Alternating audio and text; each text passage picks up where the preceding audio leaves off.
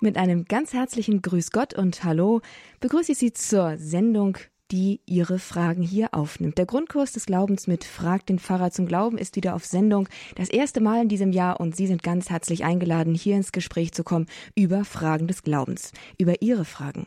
Sie können heute wieder in der Stunde anrufen und einfach ins Gespräch kommen mit unserem Experten, mit unserem Gast und unserem Pfarrer, den wir fragen, Pfarrer Peter van Briel, Hopstenhallwerde, da ist er zu Hause, von dort ist er uns verbunden aus dem Bistum Münster. Und wir freuen uns, dass wir jetzt hier gemeinsam einfach uns den Fragen des Glaubens auf die Spur begeben dürfen. Rufen Sie ab jetzt gerne an. Die Telefonnummer, unter der Sie hier mit dabei sein können, ist die 089 517 008 008. So, jetzt habe ich schon wieder vergessen, ob ich meinen Namen gesagt habe. Ich bin Astrid Mooskopf. Ich begleite Sie durch diese Sendung als Moderatorin und darf Ihre Fragen hier erst einmal entgegennehmen und sie dann an dem, ja, an den Pfarrer van Briel weiterleiten, der jetzt bei uns auch in der Leitung ist. Grüß Gott, Herr Pfarrer van Briel. Herzlich willkommen auch Ihnen jetzt hier in der Sendung. Schön, dass Sie mit dabei sind. Ja, grüß Gott, guten Tag und moin moin. ja, das erste Mal in diesem Jahr. Wir starten wieder ganz frisch sozusagen in die Fragen des Glaubens hinein. Und ähm, ja, natürlich haben wir wieder eine Einstiegsfrage, damit wir ein bisschen uns warm fragen, warm antworten und damit Sie sich schon mal einfach eine Vorstellung machen können, wie das Ganze abläuft, falls Sie noch niemals dabei gewesen sind bei Frag den Pfarrer zum Glauben. Aber davor noch einmal die Telefonnummer, die Sie am besten jetzt schon mal aufschreiben. Es ist die 089 517 008 008. Sie alle, die Sie jetzt am Radio mithören, im Auto, zu Hause oder bei der Arbeit oder vielleicht auch gerade hoffentlich in der Pause, Sie dürfen jetzt gerne anrufen und einfach ins Gespräch kommen, Ihre Frage stellen und hoffentlich mit Sicherheit eine gute Antwort bekommen. 089 517 008 008. Herr Pfarrer van Briel, Einstiegsfrage. Wie kommt es zu der Leseordnung in, dem, in, den, in den Gottesdiensten. Wir hören da ja im, in den Lesungen und im Evangelium Texte aus der Bibel. Wie sind die zusammengesetzt? In, welchem, in welcher Reihenfolge werden sie gelesen? Wonach wird das Ganze entschieden? Was wann gelesen wird? Können Sie uns vielleicht ein bisschen diese sogenannte Leseordnung in den Gottesdiensten der katholischen Messfeier erklären? Ja, können Sie das vielleicht tun? Ja, kann ich gerne machen. Danke. Also äh, erstmal vorweg, der Pfarrer, der jetzt den Gottesdienst hält oder der Priester, ähm, entscheidet normalerweise nicht selbst, welche Lesungen er äh, lesen möchte oder welches Evangelium. Er kann auswählen, vor allem an den Werktagen, ob er einen Heiligen, der jetzt nicht geboten ist, lesen möchte oder vielleicht doch lieber das vom Wochentag vorgesehene. Oder manchmal kann er auch, wenn die Wochentage dran sind, sagen, ich möchte jetzt eine Votivmesse zum Heiligen Geist, zum Herz Jesu oder sonst was feiern. Das kann er wählen, aber dann hat er wiederum bestimmte Lesungen vorgegeben. Das heißt, die Leseordnung ist vom, von der Kirche äh, ausgewählt, einmal festgelegt zwar neu geordnet nach dem Zweiten Vatikanischen Konzil. Dort wurde also der Auftrag gegeben, der Tisch des Wortes soll reicher gedeckt werden. Und seitdem gibt es also eigentlich diese Leseordnung, die versucht, wenn es eben geht, die ganze Bibel zu Gehör zu bringen, und zwar mit einem bestimmten System. An Sonntagen haben wir drei Lesejahre. Das geht immer mit dem ersten Advent los und endet dann mit dem Christkönigsfest. Das Lesejahr A, B und C. Und die orientieren sich hauptsächlich dann an den drei ersten Evangelisten, den sogenannten synoptischen Evangelisten, Matthäus, Markus und Lukas. Das heißt, im Lesejahr B würden wir hauptsächlich Markus hören oder jetzt sind wir gerade im Lesejahr A, da hören wir hauptsächlich Matthäus. Dazu geordnet zum Evangelium ist dann jeweils eine Lesung bzw. zwei Lesungen, meistens die erste aus dem Alten Testament und die zweite aus dem Neuen Testament. Meistens sage ich deswegen, weil in der Osterzeit entfällt die Lesung aus dem Alten Testament, dann hören wir äh, die Apostelgeschichte. Aus dem Neuen Testament sind dann meistens die Briefe diejenigen, die dann interessant sind. Ab und zu auch mal Texte aus der Apostelgeschichte. Es gibt aber auch eine Leseordnung oder äh, eine Ordnung für die Wochentage. Da gibt es nicht drei, sondern nur zwei Lesejahre und die werden nicht mit Buchstaben, sondern mit Zahlen. Lesejahr 1 und Lesejahr 2. Ähm, man kann sich das ein bisschen merken. Eins ist ja ungerade, also in ungeraden Jahren haben wir im Moment 2023 ist also Lesejahr 1 dran und 2 in den geraden Jahren. Das hat keine bestimmte Ordnung, sondern da wird dann einfach gesagt, wir schaffen es nicht in einem Jahr, das ganze Alte Testament und das, die sonstigen Texte aus dem Neuen Testament zusammenzubringen. Wir brauchen also zwei Jahre. Bei der Leseordnung versucht man die sogenannte Bahnlesung, also sowohl für die Sonntage, Matthäus und vorne bis hinten ein bisschen durchzugehen und in den Lesejahren der Wochentage auch. Also wenn wir mit Jesaja dran sind, dann auch mal Jesaja ganz durch von vorne bis hinten. Allerdings werden natürlich schon Auswahlen getroffen, weil viele ähm, wenn man mal versucht hat, die Bibel von vorne bis hinten zu lesen, stellt man fest, es gibt auch manche Stellen, die wirklich langweilig sind. Also das Buch Numeri, da werden seitenweise aufgezählt, welcher Stamm wie viele Gaben gebracht hat. Das muss man nicht alles vorlesen. Also es wird schon ein bisschen ausgewählt, aber es wird schon so ausgewählt, dass es möglichst weit und breit und bunt ist und nicht etwa, dass man sagt, das passt uns und das passt uns nicht. Unterbrochen wird das Ganze natürlich von den Festen. Also an Hochfesten gibt es dann äh, Ausnahmen. Manche Hochfeste haben immer die gleichen Texte, zum Beispiel Weihnachten hören wir immer im sogenannten Engelamt und Hirtenamt äh, das Evangelium nach Matthäus. Ähm, oder an den Kartagen hören wir zum Beispiel beim Sonntag dem Lesejahr entsprechend die Passion, A, B, C, aber am Karfreitag immer Johannes. Johannes fällt ein bisschen hinten runter, da haben wir festgestellt, der kommt in den Lesejahren nicht drin vor. Der ist dann über das ganze Jahr verteilt und hat sozusagen die Höhepunkte, die kommen dann aus dem Johannesevangelium. Äh, zum Beispiel auch Gründonnerstag wird auch im Johannesevangelium gelesen. Ähm, dann gibt es noch die anderen Hochfeste. Da wird dann schon geguckt, dass Verklärung des Herrn natürlich auch diese ähm, Stellen drankommen. Und dazu passen, wenn es eben geht, auch äh, Lesungen aus dem Alten Testament. Zum Beispiel zu Aschermittwoch hören wir aus der Bergpredigt von Matthäus, ne, was wir fasten sollen, nicht wie die Heiden, also nicht an die Straßenecken stellen. Und dann hören wir passend dazu, aber eben auch die Aufrufe zum Fasten aus Jesaja. Das ist ein Fasten, was dem Herrn gefällt. Das wird schon ein bisschen danach ausgesucht, dass es sich entweder ergänzt, manchmal sogar die gleichen Gedanken sind, aber manchmal auch, dass man im Alten Testament einen Gedanken hat, der im Neuen Testament überboten wird. Also das ist nicht falsch, was im Alten steht, aber manchmal äh, muss man noch mit Christus zusammen weiterdenken. Vielleicht noch ein kurzer Hinweis. Ganz interessant ist, dass die Psalmen überhaupt nicht drin vorkommen. Die haben nämlich schon einen festen Platz zwischen den Lesungen. Also vor allem im Sonntag zwischen der ersten und der zweiten Lesung. Nach der zweiten Lesung kommt ein Halleluja-Vers aber eben auch im ganzen Jahr durch die Wochentage immer ein sogenannter Antwortpsalm, der ist manchmal auch ausgewählt, passend zu der ersten Lesung, die wir im Wochentag hören, dass man dann einen Psalm als Antwortruf hat. Das heißt, wenn wir das zusammennehmen, dann haben wir eigentlich schon fast die ganze Bibel, die man im Laufe des Jahres hört, und die äh, verpflichtend auch ist. Man kann, wie gesagt, bestimmte Auswahlen treffen, aber nicht einfach äh, bestimmte Teile ganz weglassen.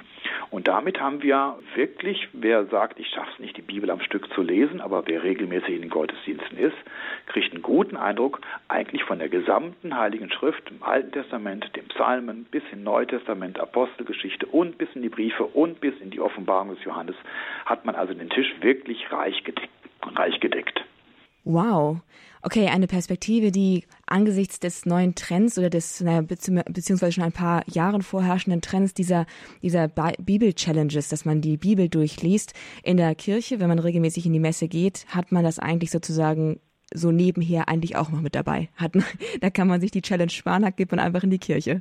Ja, also vor allem hat man dann, ich sage mal in Anführungszeichen, die langweiligen Stellen, die dann weg sind. Man hat allerdings auch sehr schwierige Lesungen. Bei Ezechiel zum Beispiel habe ich in Erinnerung, sind einige Lesungen, wo man sagt, was, was will der denn jetzt damit sagen?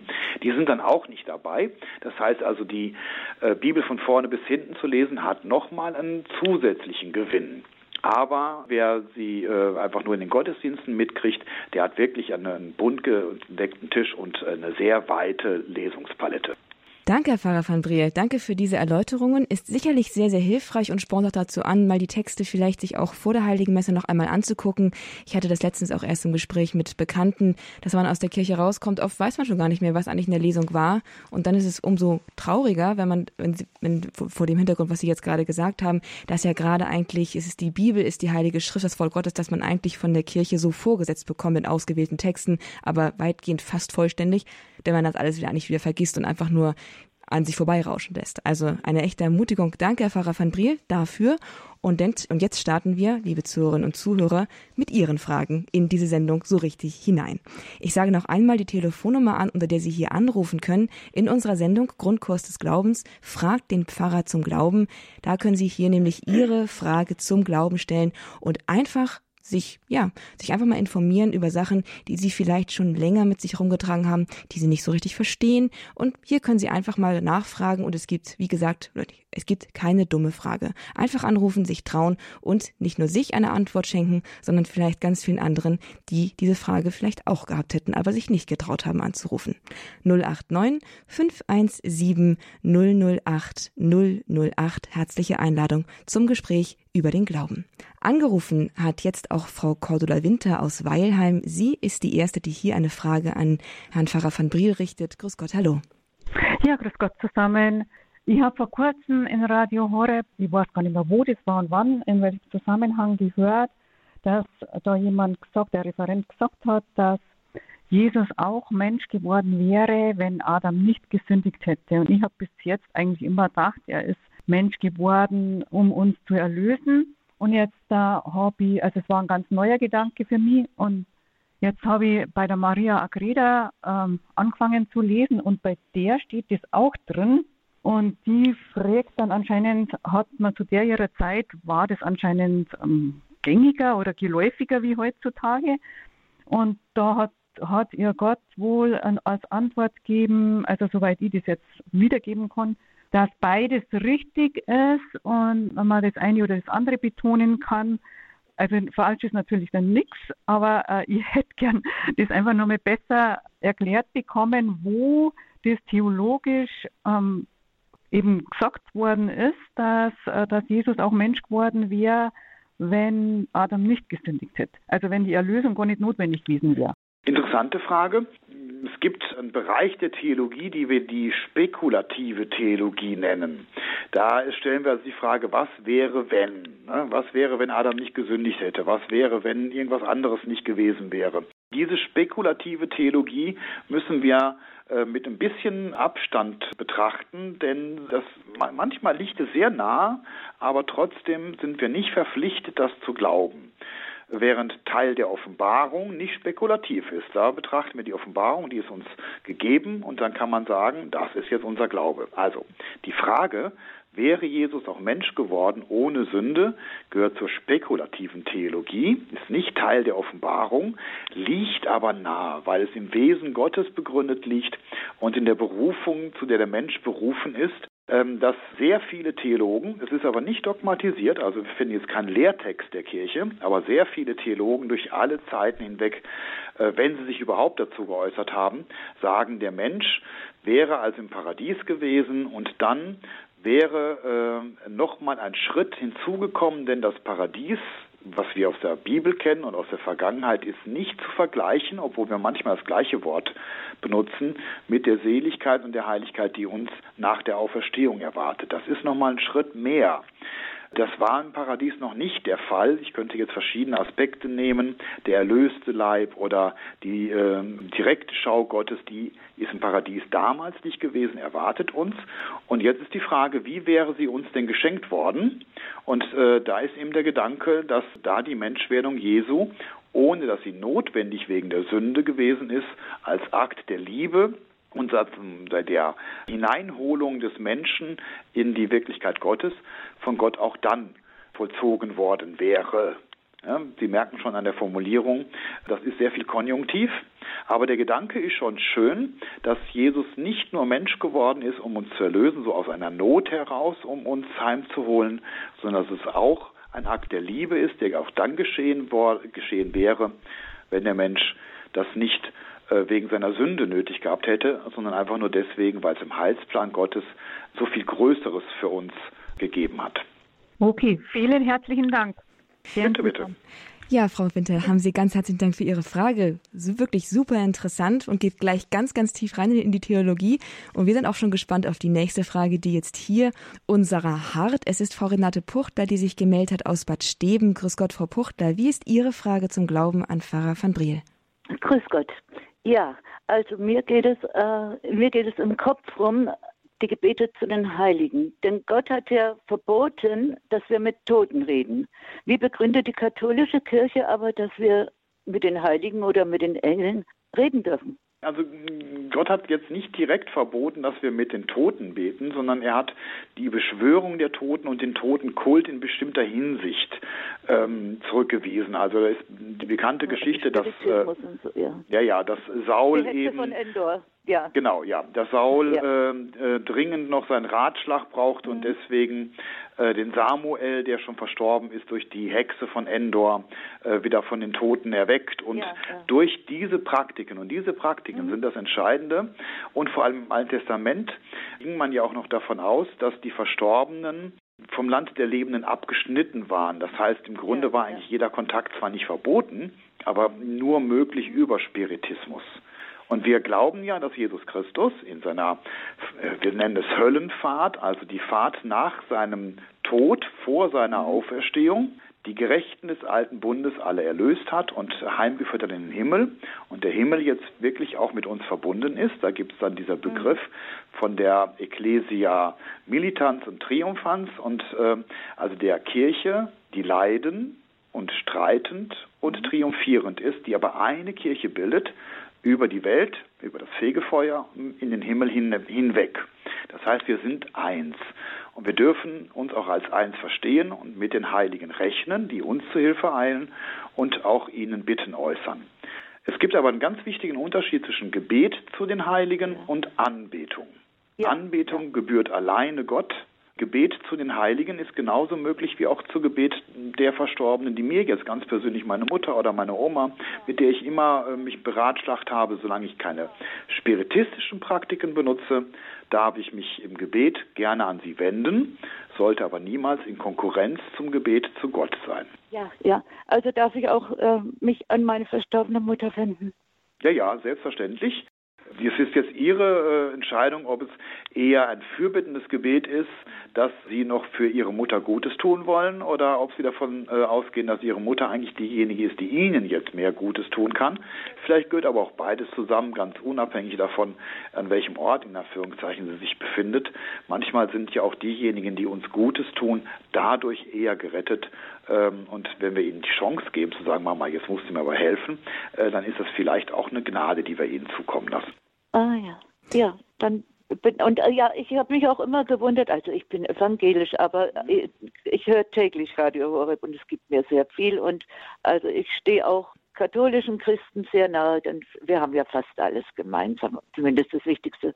Und da, da ich habe auch etwas Schwierigkeiten mit ja, mit zu Maria zu beten, weil ich mir immer denke, wenn ich den Chef persönlich kenne, warum soll ich dann mit seiner Mutter reden? Also das ist jetzt etwas, Sie wissen, mhm. flapsig gesagt, ne? Ja, aber da hat unser verstorbener Papst Benedikt als Ratzinger, als Theologe mal einen sehr schönen, der hat das immer so wunderbar auf einen Punkt gebracht, auf einen Satz. Und er hat zu der Heiligenverehrung gesagt, seine Freunde sind auch unsere Freunde wenn die Heiligen Gottes Freunde sind, dann müssten sie auch unsere Freunde sein. Und es wäre äh, irgendwie auch eine Missachtung, wenn ich zum Beispiel Gast bei jemandem bin, zu sagen, ich rede jetzt nur mit dem Gastgeber und äh, dessen Gäste und dessen Familie ignoriere ich. Es ist also auch eine Frage von von Höflichkeit, aber vielleicht auch von, von der Weite des Glaubens, dass ich sage, wenn ich Gott liebe, dann liebe ich auch die, die Gott liebt und die bei ihm sind. Dann darf ich auch Maria nicht einfach ignorieren. Äh, man muss nicht zu ihr beten. Es gibt kein christliches Gebot, dass man das tun muss. Aber es ist natürlich schön und es ist, hat auch was mit Gott Ehre erweisen, indem ich die Ehre, in denen Gott sich verwirklicht hat und äh, zu uns gesprochen und gewirkt hat. Also ich würde die Heiligenverehrung schon empfehlen. Ja, also so habe ich das noch gar nicht gesehen. Dann kann ich mich nur ganz herzlich bedanken. Ja, bitte, gern geschehen. Danke, Frau Alles Gute, Gottes Segen. Ebenfalls Ihnen auch, Frau Puchtler. Danke für Ihren Anruf, danke für Ihre Frage. Und Sie, liebe Zuhörerinnen und Zuhörer, sind auch ganz herzlich eingeladen, hier eine Frage zu stellen. Ich verwundere mich etwas. Irgendwie geht es hier nicht so richtig los, habe ich den Eindruck, Sie rufen gar nicht an. Entweder Sie sind so gebannt von den Fragen, die hier schon gestellt wurden, oder Sie haben sich noch nicht getraut anzurufen. In beiden Fällen empfehle ich Ihnen jetzt einfach zum Telefonhörer zu greifen, wenn Sie eine Frage auf dem Herzen haben zum Glauben und hier anzurufen und ins Gespräch zu kommen mit Pfarrer Peter van Briel.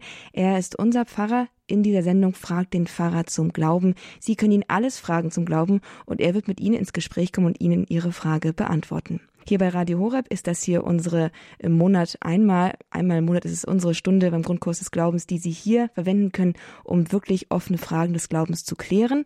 Und diese Stunde gehört also ganz Ihnen, gehört ganz der Hörergemeinschaft. 089 517 008 008. Und Herr Pfarrer, bis wir nun also dann die nächsten Hörer hier in der Leitung haben, habe ich noch eine Frage an Sie. Und mhm. zwar, ich habe einen kleinen Neffen, der ist äh, noch nicht im mündigen Alter, der ist jetzt, glaube ich, gerade eins, ein, ein bisschen mehr als eins, ein, ein, ein, ein und ein halbes Jahr. Und ähm, da stellte sich letztens die Frage, ab wann ist eigentlich Gläub äh, Mündigkeit im Glauben erreicht? Ab wann kann eigentlich ein Mensch glauben? Also nicht im Sinne von, wann kann, wann kann er zur Kommunion gehen, wann kann er beichten, sondern wann, ab wann beginnt die Glaubensfähigkeit eines Menschen? Ja, interessante Frage. Ähm, Sie müssen mich unterbrechen, wenn ich zu weit aushole. Ne? Aber mhm. ich, äh, wie das immer so ist, man kann auch fragen, äh, Gott weiß was beantworten. Also erst einmal die Mündigkeit rechtlich gesehen, und das ist mit Kommunion und Beichte und Firmung auch damit verbunden, ist das sechste bzw. das siebte Lebensjahr. Dann sagt man, dann ist ein Mensch wirklich mündig. Aber die Frage, ab wann fängt eigentlich Glaube und vor allem auch äh, die Frage, wann, ab wann kann ein Kind eigentlich sündigen, obwohl er hat es einen Blick für das Richtige und entscheidet sich in gewisser Freiheit äh, dagegen. Diese Frage können wir nicht beantworten. Vielleicht schon sehr früh und vielleicht auch äh, bei Kindern ganz unterschiedlich, aber äh, viel früher wahrscheinlich, als wir das überhaupt mitbekommen, geschieht es im Inneren, dass so ein Glaubensakt, zum Beispiel ich vertraue jetzt Mama, ne, dass man das Kind sagt oder dem Kind zugesteht, dass das jetzt ein bewusster Akt ist und nicht nur etwas, was so reflexartig bei Kindern ebenso der Fall ist, sondern irgendwann taucht das auf, ich könnte jetzt, aber ich muss nicht, aber ich tue es trotzdem so dass es dann also löblich und etwas ist, was man dann also auch sagt, das steckt schon eine Freiheit hinter. Deswegen, ich hole jetzt ein bisschen aus, hat es lange die Frage gegeben, wir müssen die Kinder sofort taufen. Wenn es geht, direkt nach der Geburt. Also ich bin noch am folgenden Tag getauft worden. Das war zu meiner Generation damals wirklich so üblich. Direkt am nächsten Tag, weil sonst kommt man ja in die Hölle, wenn man nicht getauft ist. Und dann wurde irgendwann der Limbus erfunden. Und Papst, auch wieder Papst Benedikt, dem wir viel zu verdanken haben, hat damals gesagt, wir sollen die Kinder möglichst früh taufen, weil wir nicht wissen, wann die Entscheidungen anfangen. Und solange sich jemand noch nicht gegen Gott entschieden hat, ist er auch bei Gott. Deswegen, wir brauchen keine Angst zu haben, dass die kleinen ungetauften Kinder in die Hölle kommen. Aber wir sollen trotzdem, das war das Dilemma, ne, wenn man sagt, die kommen in den Himmel, brauchen wir sie nicht taufen. Und er hat gesagt, doch, wir sollen sie möglichst früh taufen, weil wir nicht wissen, wann die ersten Glaubensakte äh, freigesetzt werden und die ersten Handlungen gut und böse berücksichtigen. Das kann vielleicht schon mit Monaten, drei, vier Monaten, mit halbem Jahr, mit einem Jahr geschehen. Und manche Eltern, äh, die ihre Kinder dann so wahrnehmen, äh, stellen dann manchmal wirklich überrascht äh, fest, das ist jetzt nicht nur eine Trotzphase, sondern das ist jetzt ein bewusster Akt und äh, wenn es ein guter Akt ist, freut es natürlich die Eltern besonders. Und das dürfen sie auch ruhig glauben, wenn sie sagen, also das, was der Junge da oder das Mädchen da gemacht hat oder äh, ausgedrückt hat, das ist schon ein Zeichen davon, dass er sich bewusst auch jemand zuwendet oder auch manchmal abwendet. Wow, okay. Das kann also echt früh losgehen. Gut, das ist eine gute Information. Dann kann also auch in gewisser Weise auch schon, ja, man kann ja, man, man, man betet ja auch mit den kleinen Kindern auch schon, wenn sie, wenn man, wenn sie noch nicht mündig sind, klar. Man, weil, weil man eben nicht weiß, wann es losgeht und dann kann man auch dann schon, ja, sicher macht irgendwie Sinn. Mhm. Ja. Ja, deswegen haben wir umgekehrt die Empfehlung, also äh, mit der Taufe nicht zu lang zu warten, ne, weil bei allen Entscheidungen brauchen wir ja auch die Gnade Gottes und seinen Beistand und die Befreiung von der Erbsünde. Also man muss vielleicht nicht direkt den nächsten Tag wählen, aber ich würde schon so mal jetzt aus meiner äh, nicht kirchlichen Lehre, aus meiner Sicht sagen, also in den ersten drei Monaten sollte man schon zur Taufe schreiten. Das tut dem Kind mit Sicherheit gut und wer weiß, ob nicht dann vielleicht schon die ersten Akte beginnen. Wow, danke Herr Pfarrer van Bree für die Antwort. vielen, vielen Dank. Wir kommen auch schon jetzt zu unserer nächsten Anruferin. Sie möchte gerne anonym bleiben, aber sie hat eine Frage hier und fragt den Pfarrer zum Glauben an Sie, Herr Pfarrer van Briel. Grüß Gott, hallo. Ja, grüß Gott, Herr Pfarrer von Briel. Ich habe folgende Frage. Ich hatte eine Freundin und die ist letztes Jahr verstorben, die war Gemeindereferentin und ist dann so weggekommen vom Glauben über Psychologie und ist dann zur Anthroposophie, irgendwie ist Anthroposophin geworden und hat also dann mit dem katholischen Glauben nichts mehr zu tun gehabt. Und da frage ich mich jetzt, ich, ich bete immer für Sie, ich habe schon vorher für Sie gebetet, wie sinnvoll es ist, noch für Sie zu beten und wie, ich weiß ja nicht, wie Ihre letzte Entscheidung war, ob das, und wenn man bei den Anthroposophen ist, ob das wirklich gegen den lebendigen Gott ist weil das ist mir einfach irgendwie unklar und da wollte ich eine Auskunft haben. Ja, ähm, ich teile das ein bisschen auf. Es gibt wahrscheinlich auch relativ viele Zuhörer, die mit Anthroposophie nicht viel anfangen können. Wenn ich das richtig habe, also Rudolf Steiner, der das ja. gegründet hat und der zwar immer wieder das Wort christlich und Christengott und sonst was benutzt, aber die Anthroposophen gehören genauso wenig wie die Mormonen und die Zeugen Jehovas zur, sagen wir mal, christlichen Ökumene. Mit denen können wir keine Ökumene haben, weil sie Grundfeste unseres Glaubens äh, verändert haben. Ne? Also mit ja. evangelischen, Mennoniten, Methodisten, Orthodoxen und so weiter ist das was ganz anderes, aber nicht mit diesen drei Gruppen und die Anthroposophie eigentlich noch ein bisschen weniger. Immerhin die Zeugen Jehovas haben noch den gleichen Gott wie wir. Bei den Anthroposophen ist unser christlicher Gott äh, ein Untergott irgendwo auf der dritthöchsten Ebene und danach gibt es noch weitere Ebenen, noch äh, größere Zusammenhänge. Und das Ganze wird also ziemlich unübersichtlich, vor allem nicht nur auf der hohen theologischen Ebene, sondern auch auf der ganz pragmatischen, denn es gibt ja eine anthroposophische Medizin. Da gibt es dann diese Firma Veleda, äh, die dann auch bestimmte Salben anbietet, also das Gold korrespondiert mit dem Herzen, dann gibt es eine Goldsalbe, die man auftragen muss. Das ist jetzt nicht böse, aber es kann unter Umständen gefährlich werden, wenn es gar nicht wirkt. Und noch andere Dinge. Manche anthroposophischen medizinischen Sachen sind vielleicht gar nicht so dumm, aber das soll nicht darüber hinwegtäuschen, dass der Glaube, der dahinter steckt, aber auch die praktische Anwendung manchmal gefährlich werden kann und der Glaube selber mit unserem überhaupt nicht kompatibel ist. Das ist der eine Punkt. Und der andere Punkt ist, äh, soll man ja noch für sie beten? Und da würde ich sagen, ja, immer. Ne? Für ja. jeden Menschen können wir bis zum Schluss in dieser Welt und auch noch, wenn er in die nächste Welt gegangen ist, beten, dass er den Weg zurückfindet.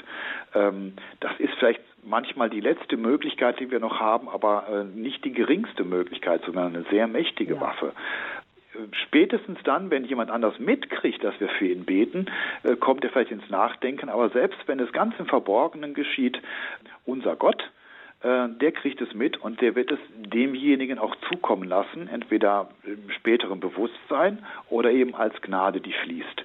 Nee, da lassen Sie mal gar nicht nach. Das tut Ihnen auch gut, denn für die, ähm, es gibt ja die sieben leiblichen Werke der Barmherzigkeit und die sieben geistigen Werke ist es eben auch für die Bekehrung der Sünder zu beten. Ja, ja, und auch nach dem Tod. Und auch nach dem Tod. Also wir dürfen ja, auch weil immer noch. schon verstorben. Ach ja, ja, wir dürfen immer noch gerne, also auch für anerkannte Sünder der Weltgeschichte oder Ketzer oder Heretiker dürfen wir immer noch gerne beten. Das ist nicht verboten. Dankeschön. Danke für die Frage und ich schließe ja. da mal gleich eine Frage an. Äh, Herr Pfarrer van Brie, kann man auch für Judas, also den, äh, den biblischen Verräter, beten? Ja, kann man tun. Also es gibt so einen Punkt, wo man also im Hochgebet, aber eigentlich fast nur im äh, ersten Hochgebet, also im römischen Kanon, äh, dass man verschiedene Gebetsanliegen mit hineinnehmen kann und auch für Verstorbene beten. Die darf man auch gerne namentlich nennen im Hochgebet. Und da wird von abgeraten, dass wir jetzt also nicht für Adolf Hitler oder für Saddam Hussein oder für Judas oder sonst was beten, weil das auch Anstoß erregen könnte ne, wenn man regelmäßig äh, für irgendwelche, sagen wir mal in Anführungszeichen, Monster der Weltgeschichte betet. Aber äh, im persönlichen Gebet können wir äh, für jeden Menschen, also es gibt äh, Dogmen oder sagen wir mal dogmatische Entscheidungen über die Heiligkeit der Menschen, also die Heiligsprechung, aber es gibt keine äh, dogmatische Verurteilung eines Menschen, selbst nicht des Judas. Deswegen dürfen wir immer für diese noch beten, in der Hoffnung, dass sie vielleicht alle noch gerettet werden. Okay, das klingt auf jeden Fall gut. Vielleicht treffen wir eine ganze Reihe von den Monstern der Weltgeschichte doch noch, doch noch auf der gleichen Wolke im Himmel und teilen uns eine Harfe. Danke, Herr ja. Pfarrer von Briel. Hier im Grundkurs des Glaubens geht's live mit Ihren Fragen an den Glauben heran. Sie dürfen eine Frage stellen an Pfarrer Peter van Briel. Er ist uns live verbunden und Sie, das heißt, Sie dürfen einfach fragen und mit ihm ins Gespräch kommen. Die Telefonnummer ins Studio von Radio in Balderschwang ist die 089 517 008 008. Eine ganz herzliche Einladung, alle Scheu abzulegen und hier wirklich in das lebendige Gespräch über den Glauben, ausgehend von Ihren Fragen, ins Gespräch zu kommen. 089 517 008 008. Als nächstes habe ich eine Dame aus der Schweiz in der Leitung. Das ist Frau Agatha Affen, Aftanga. Ich, ich glaube, den Namen habe ich nicht ganz richtig verstanden. Wie, können Sie noch mal sagen? Ja. Ihren Namen? Ist richtig. Agatha Affentanger. Ah, doch, habe ich es richtig gesagt. Okay, gut. Ja. Frau Affentanger, herzlich willkommen. Wie ist Ihre Frage an den Pfarrer van Briel? Ja, danke. Mich wundert, dass bei der Einheitsübersetzung der Begriff Braut Bräutigam mit Frau Mann übersetzt wird. Und zwar zwei Beispiele. Zum Beispiel Offenbarung äh, 19.7. Ich sah die heilige Stadt, das neue Jerusalem, von Gott her aus dem Himmel herabkommen. Sie war bereit wie eine Braut, die sich für ihren Mann geschmückt hat. Und das, die zweite Stelle wäre, denn gekommen ist die Hochzeit des Lammes und seine, Bra seine Frau hat sich bereit gemacht hier bin ich immer etwas gestolpert, weil ich denke, dass die Begriff, für mich waren die Begriffe Braut, Bräutigam und Frau Mann nicht so einfach austauschbar. Das ähm, wäre meine Frage. Ja, also da gebe ich Ihnen recht. Ich könnte jetzt etwas zu theologisch sagen, was ich gerne tue, weil ich das für einen ganz wichtigen Gedanken auch gerade in der heutigen äh, modernen Diskussion der modernen Theologie halte. Aber eben einmal zurück. Ähm, Warum jetzt diese Übersetzung gewählt worden ist und nicht die andere, ähm, das kann ich nicht beantworten. Da müsste ich jetzt im griechischen Urtext gucken und die Kommission, die die Einheitsübersetzung 2016 äh, neu übersetzt hat, hat tatsächlich versucht, das muss man ihnen auch glauben, noch näher am griechischen oder hebräischen Urtext zu bleiben, und warum sie dann unter Umständen das eine Wort gegen das andere ausgetauscht hat, das entzieht sich mir jetzt in diesen beiden Bibelstellen. Aber ich gebe Ihnen vollkommen recht. Mann und Frau und Bräutigam und Braut sind etwas ganz anderes und für unser Verhältnis hier äh, von Kirche und Christus ist ganz wichtig, dass wir das Wort vom Bräutigam und der Braut haben. Denn noch sind wir, ich sage mal in Anführungszeichen, noch nicht sind, sind wir nicht verheiratet, sondern das Hochzeitsmahl, das wartet auf uns. Wir sind berufen zum ewigen Hochzeitsmahl in der nächsten Welt. Und diese Welt ist wie die Zeit, in der der Bräutigam seine Braut heiligt und heimführt. Und dieses Bild ist wichtig, dass wir nicht sagen, da ist ein Mann, der hat seine Frau verloren, der holt sie wieder. Also es ist ein Unterschied zwischen Mann, der seine Frau verloren hat und heimholt, sondern wir sind hier in der Welt, in der der Bräutigam seine äh, Braut zurecht lieben will oder äh, gesund lieben will. Und das ist ein, ganz anderer Gedanke. Mann und Frau haben einander und sie müssen sich unter Umständen vertragen und versöhnen. Aber wir sind noch nicht so weit.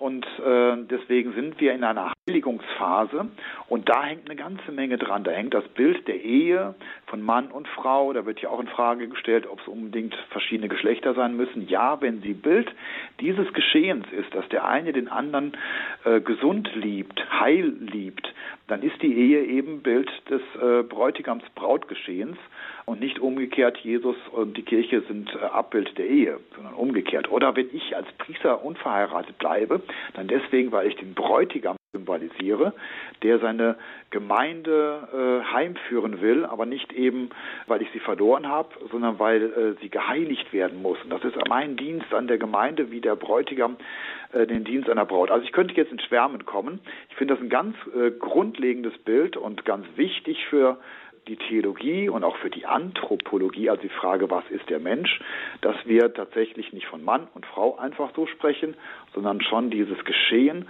haben, wenn wir von Bräutigam und Braut sprechen. Da ist ja noch Potenzial drin, da kann ja noch was geschehen und da geschieht ja auch was. Das ist wichtig. Danke vielmals.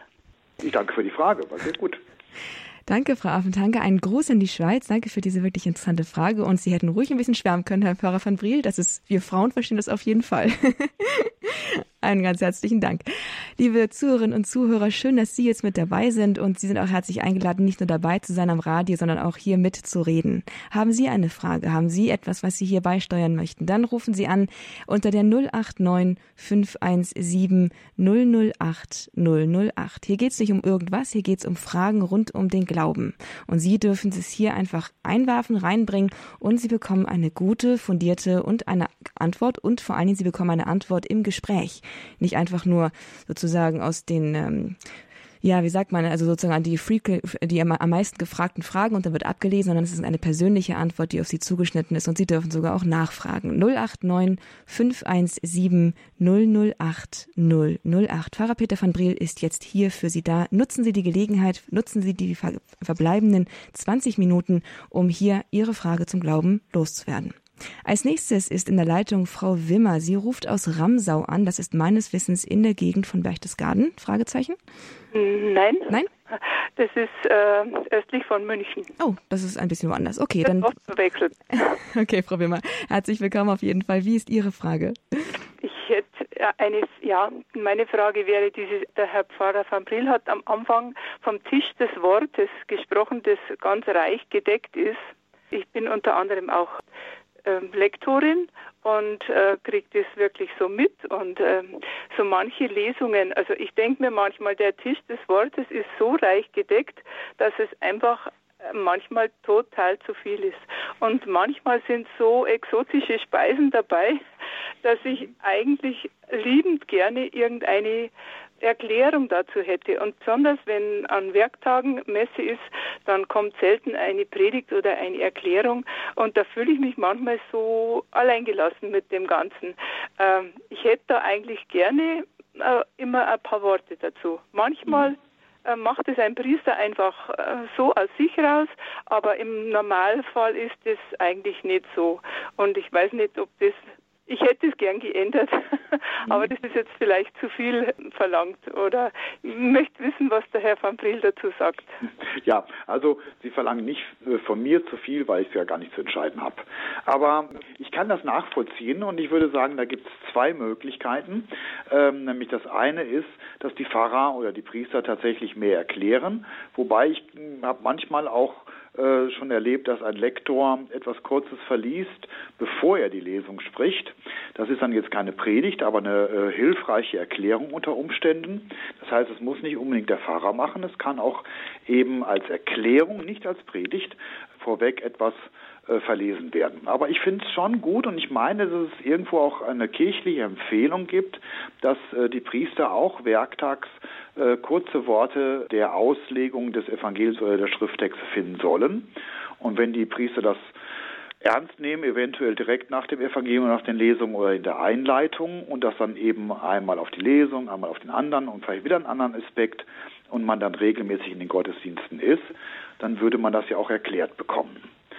Ich gebe zu, äh, es gibt manchmal wirklich ganz verrückte Dinge und wo man äh, manchmal an einzelnen Worten hängen bleibt.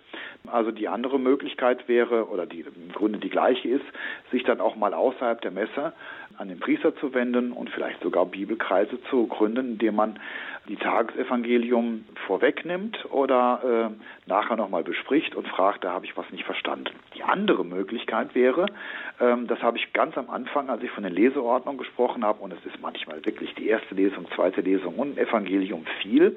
Das ist nicht eine Verlesung so im Sinne von, also hier passt mal eben alle auf, ne, das ist jetzt ganz wichtig für unseren Glauben, sondern wir feiern das Wort Gottes. Also das Evangelium wird ja vorgetragen mit Leuchter, manchmal mit Weihrauch und aus einem festlichen Evangeliar und noch mit einleitenden und ausleitenden Worten. Wir feiern, dass Gott zu uns gesprochen hat. Dann kann es auch mal passieren, dass wir gar nicht darauf geachtet haben, was hat er denn jetzt gesagt? Das ist manchmal gar nicht so das Entscheidende, sondern manchmal, wenn am Schluss bleibt, ach, Gott hat zu uns gesprochen. Er hat uns für würdig erhalten, dass er sein Wort, das ja eigentlich Christus selber ist, zu uns gesprochen hat dann reicht es. Dann müssen wir gar nicht mal äh, genau die einzelnen Inhalte. Also ich darf jedem empfehlen, eine Lesung zuzuhören und zu sagen, ich habe zwar kein Wort verstanden, aber schön, dass Gott die Propheten erwählt hat, schön, dass er dort gesprochen hat, dass er die Apostel oder schön, dass es ein Evangelium, das Wort Gottes bei uns gibt und ich kann es jederzeit nachlesen. Das reicht mir schon. Das ist auch erlaubt. Mhm. Hört sich jetzt sehr, sehr gut an. Äh, ja, das ist auf alle Fälle auch bei mir so, dass, das, dass ich das gern habe, wenn das feierlich ist und das schön gemacht wird.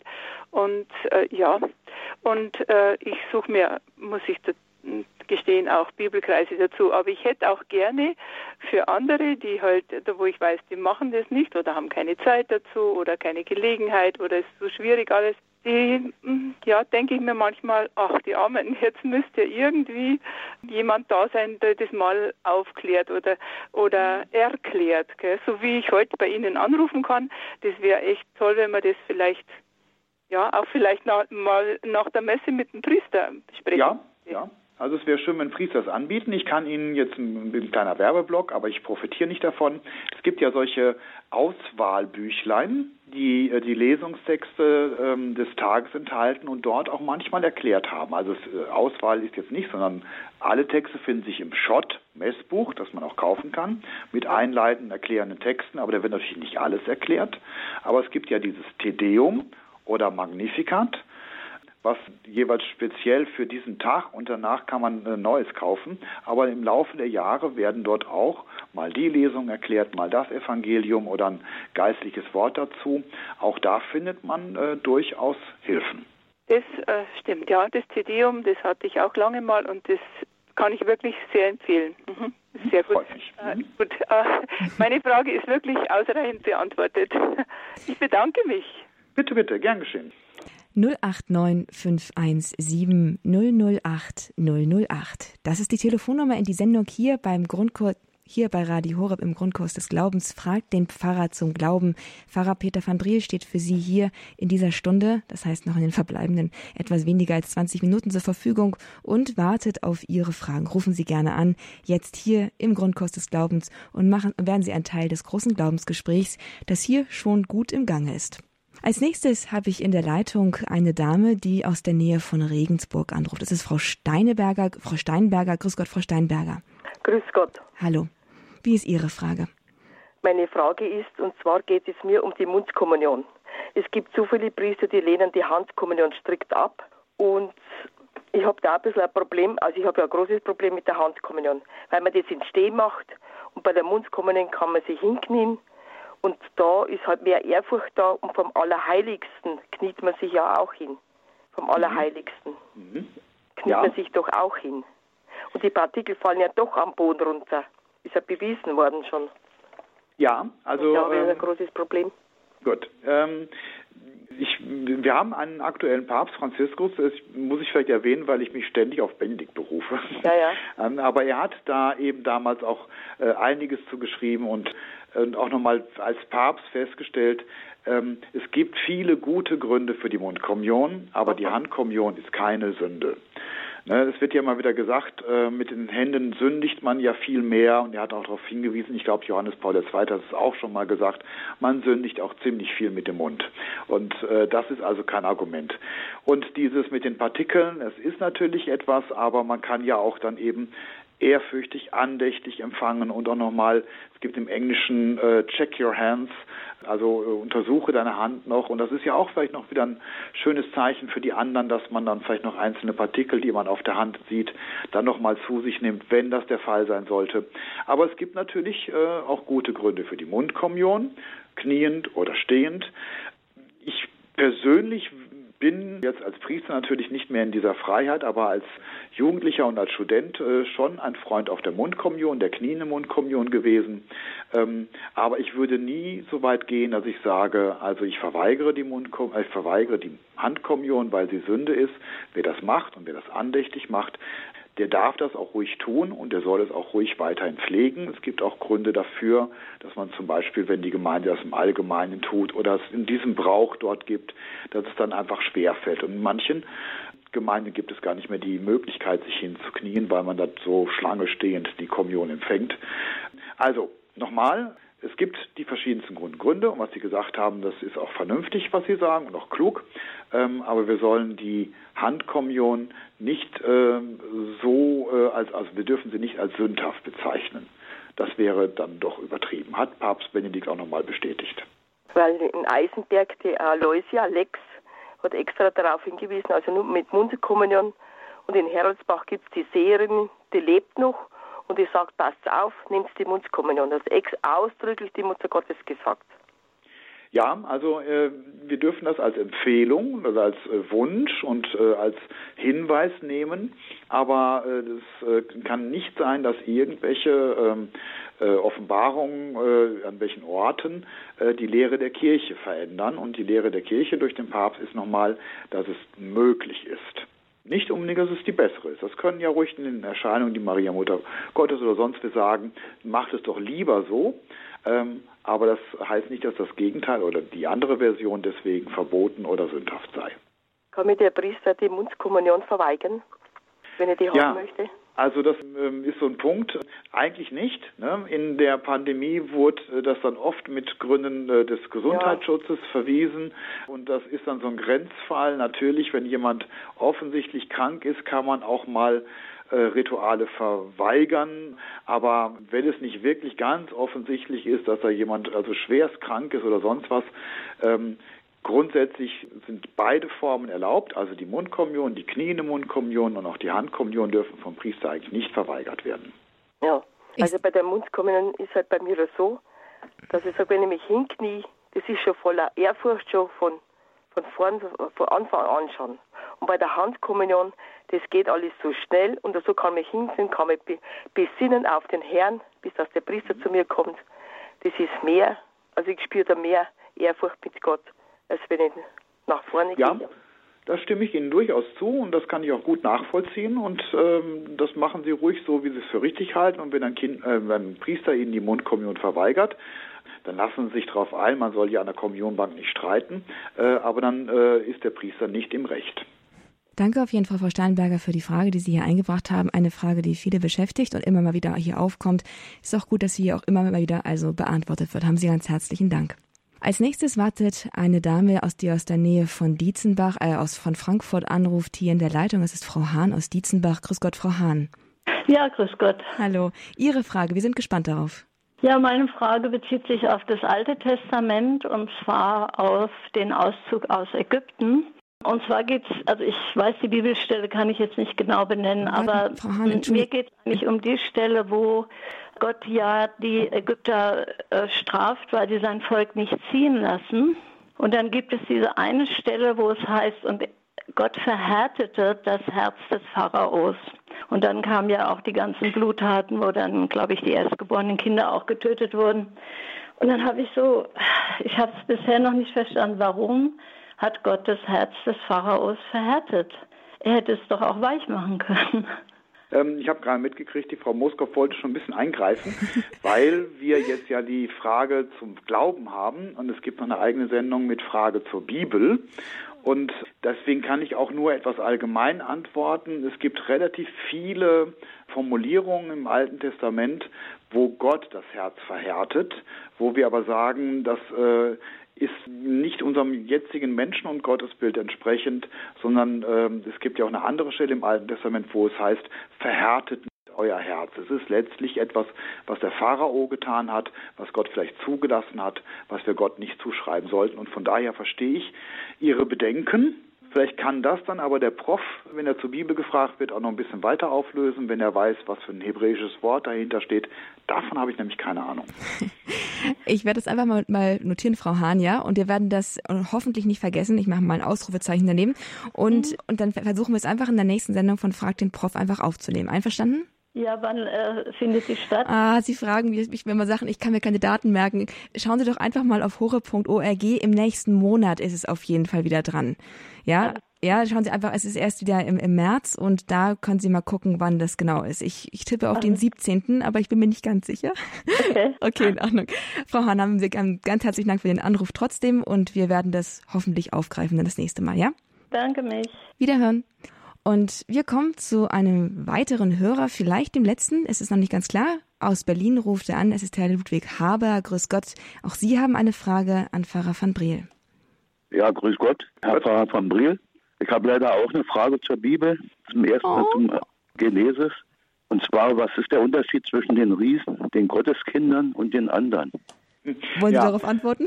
Ja, also da, nee, da kann ich nicht viel zu sagen. Also die Riesen haben mich auch immer schon gewundert, die da äh, vorkommen im Alten Testament, allerdings in den ganz alten Schichten. Es scheint ein mythologischer Einfluss zu sein, aber bevor ich mich jetzt hier verhaspel, nee, das würde ich auch ganz gerne lieber an den Prof abschieben. Tut mir leid. Dann vielen Dank, dann war es das schon. Danke, Herr Haber. Ich kann nur einen Hinweis geben. Die Frage war schon mal bei Frag den Prof hoch aufgekommen und da, da hatte Herr Professor Reiser gesagt, dass es womöglich die Engel waren, dass da, das sozusagen, das ist irgendwie eine, eine, obwohl ich weiß jetzt auch nicht mehr ganz genau. Ich nehme es einfach auch. Ich mache mir auch ein Ausrufezeichen neben Ihre Frage und dann nehmen wir es einfach das nächste Mal hoffentlich mit rein. Ganz herzlichen Dank. So, und jetzt bin ich gespannt, wer unsere nächste Anruferin, unser nächster Anrufer in der Leitung ist. Ich begrüße ganz herzlich. Grüß Gott, hallo.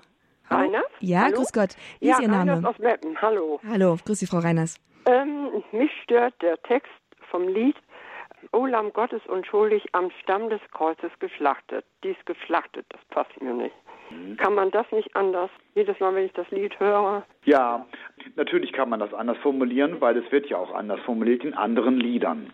Und äh, das äh, ist jetzt die Frage, ob der Pfarrer jetzt unbedingt dieses Lied und äh, immer wieder oder nicht vielleicht auch mal äh, wechselt. Aber der Gedanke ist ja auch nicht ganz falsch. Ne? Es wird ja schon von dem Lamm gesprochen, das zur Schlachtbank geführt wird und das seinen Mund nicht auftut. Und das ist schon äh, ein Bild, das ähm, es war ja nun auch kein äh, Zuckerschlecken, was am Kreuz geschieht, geschehen ist. Und es war ja, äh, manche mögen diesen Film Die Passion Christi von Mel Gibson ja gar nicht wirklich gucken, weil es so ganz schrecklich ist. Äh, man muss aber sagen, es war tatsächlich auch so schrecklich. Und es, ich habe manchmal, wenn ich äh, mit Polizisten spreche, die an einem Tatort gewesen sind, wo die anschließend sagen, boah, das war nicht einfach nur ein Mord, das war äh, wie in einem Schlachthaus, muss man sagen, es geschieht bei uns. Dass es nicht schön ist, sowas zu singen und dass es nicht schön ist, solche Gedanken in einem Gottesdienst zu haben, kann ich nachvollziehen. Man muss sich das auch nicht immer vor Augen halten, wie schrecklich das alles gewesen ist. Aber es ist nicht unangemessen, davon zu sprechen, dass Jesus Christus wie ein Lamm, das für uns geschlachtet worden ist, am Kreuz gestorben ist. Also ganz falsch ist es nicht. Man kann allerhöchstens sagen, ähm, ich mag es nicht. Das ist hm. durchaus denkbar und dass man sagt, gut, dann nehmen wir mal ein anderes Lied. Okay, alles klar. Ich danke Ihnen. Ja, ciao. Danke. Eine passende Frage für die letzte auch beginnende Fastenzeit, auf die, in der wir uns dann auf die Passion, auf die Auferstehung unseres Herrn vorbereiten. Und eine gute Abschlussfrage auch vielleicht in dem Sinne. Das war für heute Frag den Pfarrer zum Glauben im Grundkurs des Glaubens bei Radio Horeb. Ich bedanke mich von ganzem Herzen für die vielen interessanten Fragen, die hier eingegangen sind und natürlich bei Ihnen, Herr Pfarrer van Briel, die Sie uns hier Ihre Zeit geschenkt haben, für die tollen Antworten, die Sie uns gegeben haben. Dankeschön. Ja, bitte gerne.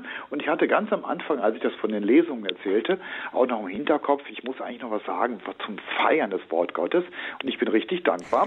Ich glaube, meine Gebete wurden erhöht, dass noch eine Anruferin auch da genau danach gefragt hat, so dass ich das also noch erzählen konnte, wie wichtig es ist, dass wir die Leseordnung nicht nur wahrnehmen und speichern und begreifen, sondern dass wir im Gottesdienst immer wieder das Wort Gottes feiern. Also es war eine runde Sache heute. Vielen Dank. Ja, nochmal einen ganz herzlichen Dank auch an der Stelle dafür. Und dann wollen wir doch, um das Ganze perfekt abzurunden, Sie noch um den Segen bitten, Herr Pfarrer van Brill, dass Sie alles einschließen, was gesprochen und gedacht wurde. Ja, Sie haben gerade schon gesagt, wir stehen zu Beginn der Fastenzeit noch nicht ganz. In manchen Teilen unserer Republik wird noch Karneval oder Fasching oder Fastnacht gefeiert. Aber dann ist dann mit dem Aschermittwoch die Fastenzeit als Vorbereitungszeit, als Heilszeit, nicht nur als Zeit des Verzichtes, sondern sich neu Gott zuwenden. Und dafür möchte ich allen Hörern, Hörerinnen und äh, die mit ihnen verbundenen äh, Menschen den Segen Gottes spinnen, dass wir den Weg zurückfinden, dass wir uns innerlich erneuern, dass wir damit auch äh, unsere Familien erneuern und unsere Kirche auch wieder neuen Schwung von innen heraus verleihen. Der Herr sei mit euch. Und mit deinem Geiste. Auf die Fürsprache der seligen Jungfrau Maria, unserer guten Mutter im Himmel, auf die Fürsprache aller Engel und Heiligen und eurer Namenspatrone segne, schenke euch neu Gottes Geist, führe euch durch die Fastenzeit neu zur unverfälschten Liebe zu Jesus Christus, der für uns das Heil erworben hat, der allmächtige und gute Gott, der Vater, der Sohn und der Heilige Geist. Amen. Gelobt sei Jesus Christus. In Ewigkeit. Amen. Und damit geht diese Sendung zu Ende, liebe Zuhörerinnen und Zuhörer. Wenn Sie mögen, können Sie das Ganze noch einmal nachhören. Bei uns auf der Internetseite unter www.hore.org, dort in der Mediathek unter Grundkurs des Glaubens finden Sie in Kürze diese Sendung zum kostenlosen Download und dann anhören oder auch zum Weitergeben, wenn Sie mögen und wenn Sie da eine Frage dabei gefunden haben, die vielleicht für jemanden interessant ist, den Sie kennen. Auch als CD ist diese und alle Sendungen bei Radio Horeb zu beziehen. Rufen Sie gerne bei unserem CD-Dienst an unter der 08328 921 120 und lassen Sie sich einen kostenlosen CD-Mitschnitt zuschicken. All das machen wir gerne kostenlos für Sie. Vergessen Sie uns aber auch nicht, wenn Sie Ihre monatliche Spende vielleicht an eine gemeinnützige Organisation ja, verteilen. Auch wir leben von Spenden, ausschließlich von Spenden. Wir leben von Ihnen, wir tun es gerne, aber bitte denken Sie an uns und unterstützen Sie weiterhin dieses Werk Radio Horeb mit der Missionsarbeit für Deutschland mit Ihrer finanziellen Unterstützung. Haben Sie ganz herzlichen Dank für alles, was Sie bereits für uns getan haben. Ich verabschiede mich damit von Ihnen, wünsche Ihnen einen gesegneten Tag, alles Gute und bis zum nächsten Mal. Mein Name ist Astrid Mooskopf. Hier ist Radio Horeb. Leben mit Gott.